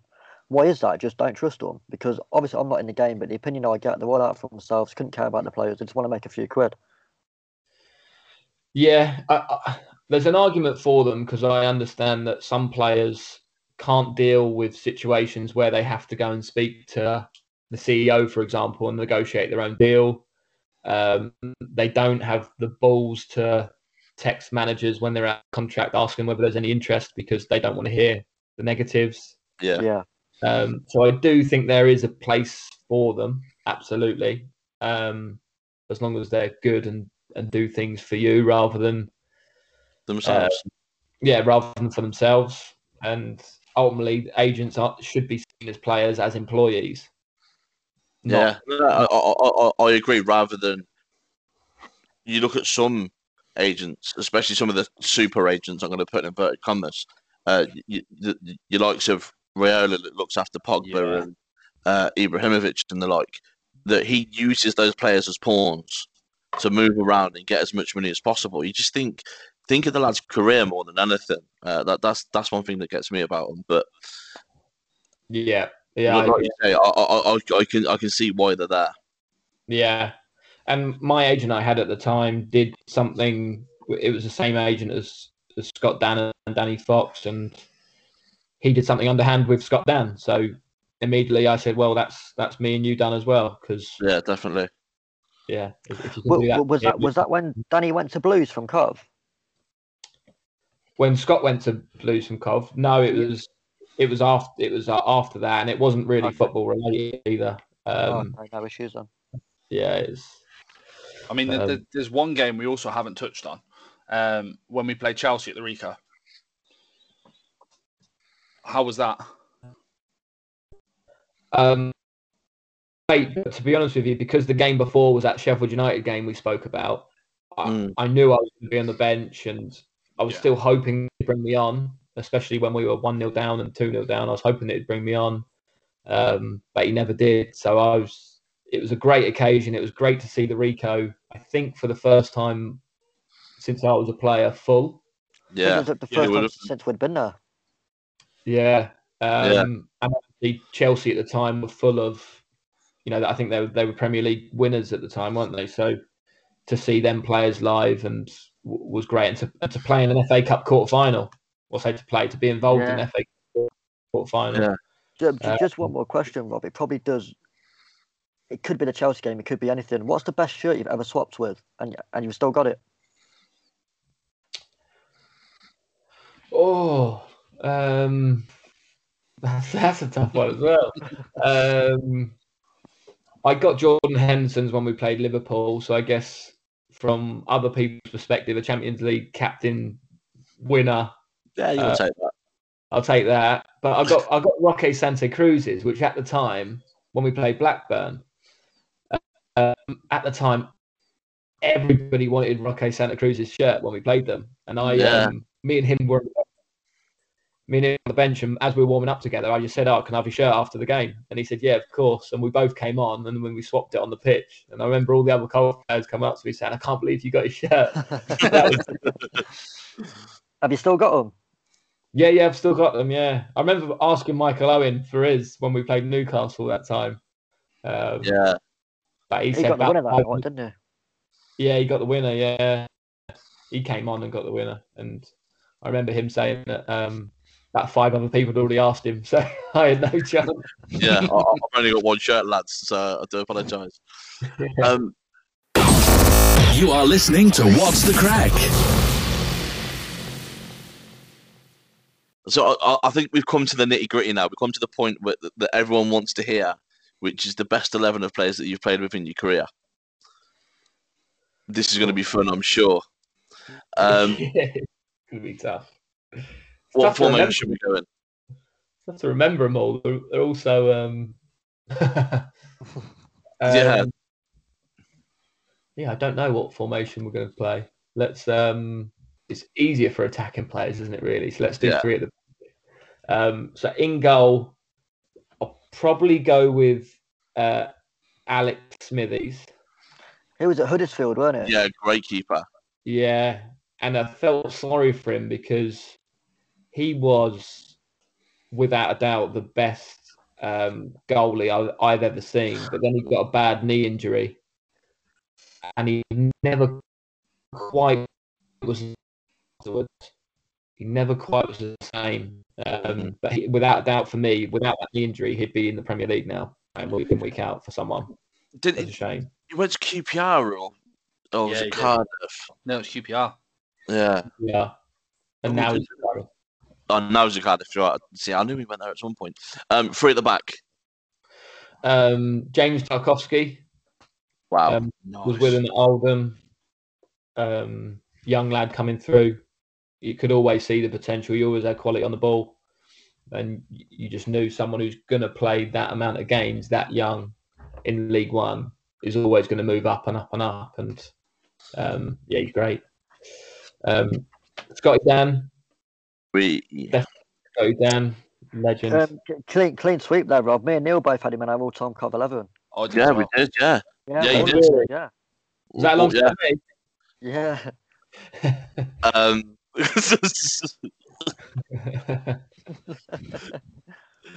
um, so Um, Scotty Dann Tarkowski and uh, Ethan Ampadu. I'll go. Nice. That's not a bad back three, is it? you'd say that all day long. All Yeah. day long. Who's the five in midfield? Um,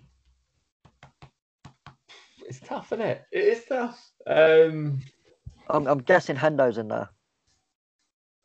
Yeah, Hendo will be in there. Let's put him in straight away. He'll be in there. You can't not put him in. What he's achieved. Um, right, right wing back. I'm going to go for a lad that uh, I've brought through at Chelmsford, and I don't know when this podcast's going out, but he's going to be joining a Premier League side. Um, It's going out in two weeks if you want to tell us off camera. Okay, two weeks is fine then. Yeah, he's um he's joining. He's well, as long as you don't spread it now Yeah, between course. you men. He's joining Crystal Palace.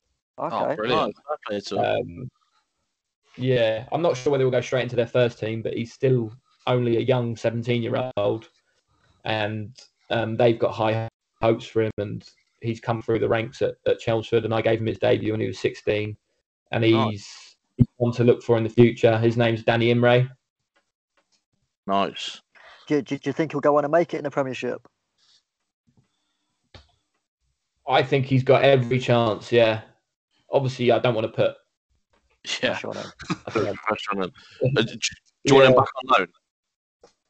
I'd love him back on loan. Yeah, absolutely love him back on loan. I don't think we're going to get him though. Um, uh, other centre midfielders, or, or let's do a left wing back. Actually, who do I want left wing back? Um, I'm going to put because he played on the left for us. Um, Moses Odubajo. Oh, Wow. He at Leyton Orient was um, the standout player for us in our promotion Hmm. um, promotion side. So um, I'm going to put him in there. He, he's more seen as a right back now, isn't he?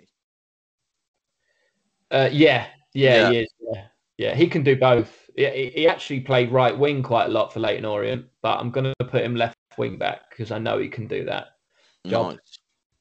Um, another centre midfielder I played with, he came on loan to Huddersfield from Man United, is Danny Drinkwater. yeah. gonna put him in.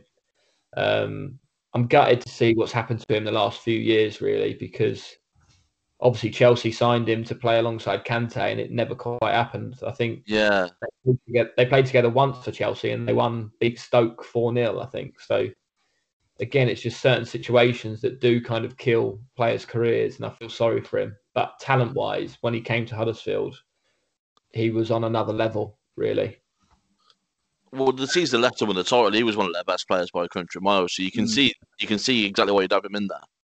Yeah, absolutely. I think he's because Kante took all the the headlines. He kind of went a little bit unnoticed in that team. But yeah. the link between him and Vardy and his vision to Vardy that season was was incredible to watch. Hasn't he just gone to Turkey this month? Yeah. Yeah, he's gone on loan. Yeah. Yeah, I, I, I think personally it's a great move for him because obviously uh, he's had the loan at Burnley and Villa and things haven't quite worked out. Um, he got sent off for the under 23s a few weeks ago for a little scrap with Spurs. I think he's probably probably best for him just to kind of get to Turkey, have a bit of time away from the spotlight and concentrate on playing football again. Yeah. yeah, yeah. I agree. Um, another one, uh, uh, another one from Huddersfield, really. Um, that I'm going to play in midfield, probably more advanced midfielder than those two. Is Anthony Pilkington. player. Nice. Very good Uh, player. I remember a first session for the first sort of proper session we did for um, Huddersfield, like a game type thing. He went and took one corner with his right foot and whipped in a beautiful ball, and it got deflected out for a corner the other side. And he jogged all the way over, and he was lining up for it with his, to take it with his left foot. And I've said to one of the players, I said, "What's he doing here?" And he said, and then the other player just said to me, "I'll watch this." And he whipped it in with his left foot with exactly the same amount of quality that he did. It was That, that's that's frightening. yeah, and then obviously he went on to play in the Premier League with Norwich and scored some goals in the Premier League. Scored against Man United. So Yeah. he's- A good player. I, I, I, I always rated him. I always rated him. I always Yeah. thought he was quite quite eccentric in what he did. He was he was one of those that could turn a game on its head with like literally one little move. yeah, yeah, he was quality.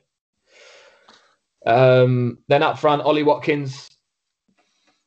Yeah, Ollie see that. Watkins, without a doubt. Um, great player. It's- it's Um, just a shame he's at Villa. yeah, yeah, absolutely, yeah. Um, yeah, I know. I still speak to Wally regularly, and I know that it wasn't just Villa that were interested. There was lots of other teams interested. Do you think it Um, was the fact it was Dean Smith who had him at uh, Brentford that kind of swayed that for him? Yeah, I think that might be part of it. Obviously, they they've got a- relationship anyway, and and Ollie, it was a club where he knew he'd go and and be the main man, which is what Yeah. he wanted to be a main man in the Premier League. So Definitely. Um, yeah, it's it, he obviously it- it's tough when you have options at that level, what to choose. But I think he's glad he's made the decision he did now. Yeah, fair play to him. Um, and then the last striker, oh, this is a toughie. Um, this is a real tough one. It's, it's got to be Um, Fred Eastwood, surely. He looked after you at Cardiff. um, This is where you're going to surprise us now and just say Kevin Kyle, isn't it? yeah. Um, I'm going to say someone who's probably just scored the most goals. Yeah, the guy who scored the most goals I've I've I've played with. Um, so Jordan Rhodes. Yeah, what a striker. He was mega, to be fair. What a striker he was. I'd take I'd take him at Cov now as a sort of backup striker all day long because he's not getting paid at Wednesday, is he? He went. We went for some big money as well, didn't he? Rhodes did. Went like, was it like To 15 Blackburn. million? Yeah. Yeah, th- thirty million. I think he went for. Um, Jesus Christ. he um he's one of those that you'd watch the whole game and think if you hadn't seen him before you think is that really jordan rhodes the one who's getting all the hype and scoring all the goals but then he'd score Just i was there on the Huddersfield thinking i've got to come here jordan's having a beast but then he'd score and you Mm. think well that's me not starting the next game now me probably not coming on. But in fairness to him, like he's not that quick, he's not that strong. His hold up play is not that great. He's he's an unbelievable finisher. He's one of those those Michael Owen types where if he gets a chance and everybody else's heart rate goes up, he just remains cool and he can Yeah. just easily, like with no no problem at all. And in terms of movement, when crosses are coming into the box, I've never seen anybody with as good a movement as him. That season at Huddersfield, we had actually had Pilks on one wing and Gary Roberts on the other. And we put lots and lots of crosses in the box. And he would just get on the end of every single cross. His movement to get across the defender or in between defenders was was something that I've never never seen before. It was just so good to watch and so good to witness. Um, yeah, I think he has to go in there for that reason, really. What a side that is. Love that. Who's your captain, Rob? Has to has to be a Champions League winning captain, doesn't it? I was say, you, you can't look too far past Hendo. Um, and who- who's in the dugout? um, Tisdale, Yeah. Nice. Is he wearing the flat cap? absolutely. Yeah, absolutely. Cravat, flat cap, a lot. Probably, probably the best dressed manager in football until Pep turned up. Yeah, he is. And He Pep is, rocked a he Stone is. Island jacket, don't he? I'd say Tisdale's better dressed than him. I say he, he always looks dapper Tisdale. I'll give him that. I'll give him that. Wow, what a side that is. That, that's a great side that is, Robbie. Yeah, I'll have to write that down on paper, won't I? Really appreciate your time, Rob. Massively appreciate you taking time out your day and really enjoyed it. Yeah, Yeah, no, I've enjoyed it too. Thanks a lot. honestly, it's been great to chat to you, mate. If you want to follow Robbie on Twitter, Yeah. it's at Robbie Simo. Uh, make sure you go and follow him and good luck to Chelmsford, mate. Yeah, thanks so much. Thanks for having me on, guys. Look forward to um, all your other podcasts too. Really Pleasure. appreciate it, Rob. Cheers, Robbie. What's the Craic podcast? Proudly sponsored by JMR Property Maintenance. From rewires to extension builds, JMR have it covered. contact them today for a free, no obligations quote.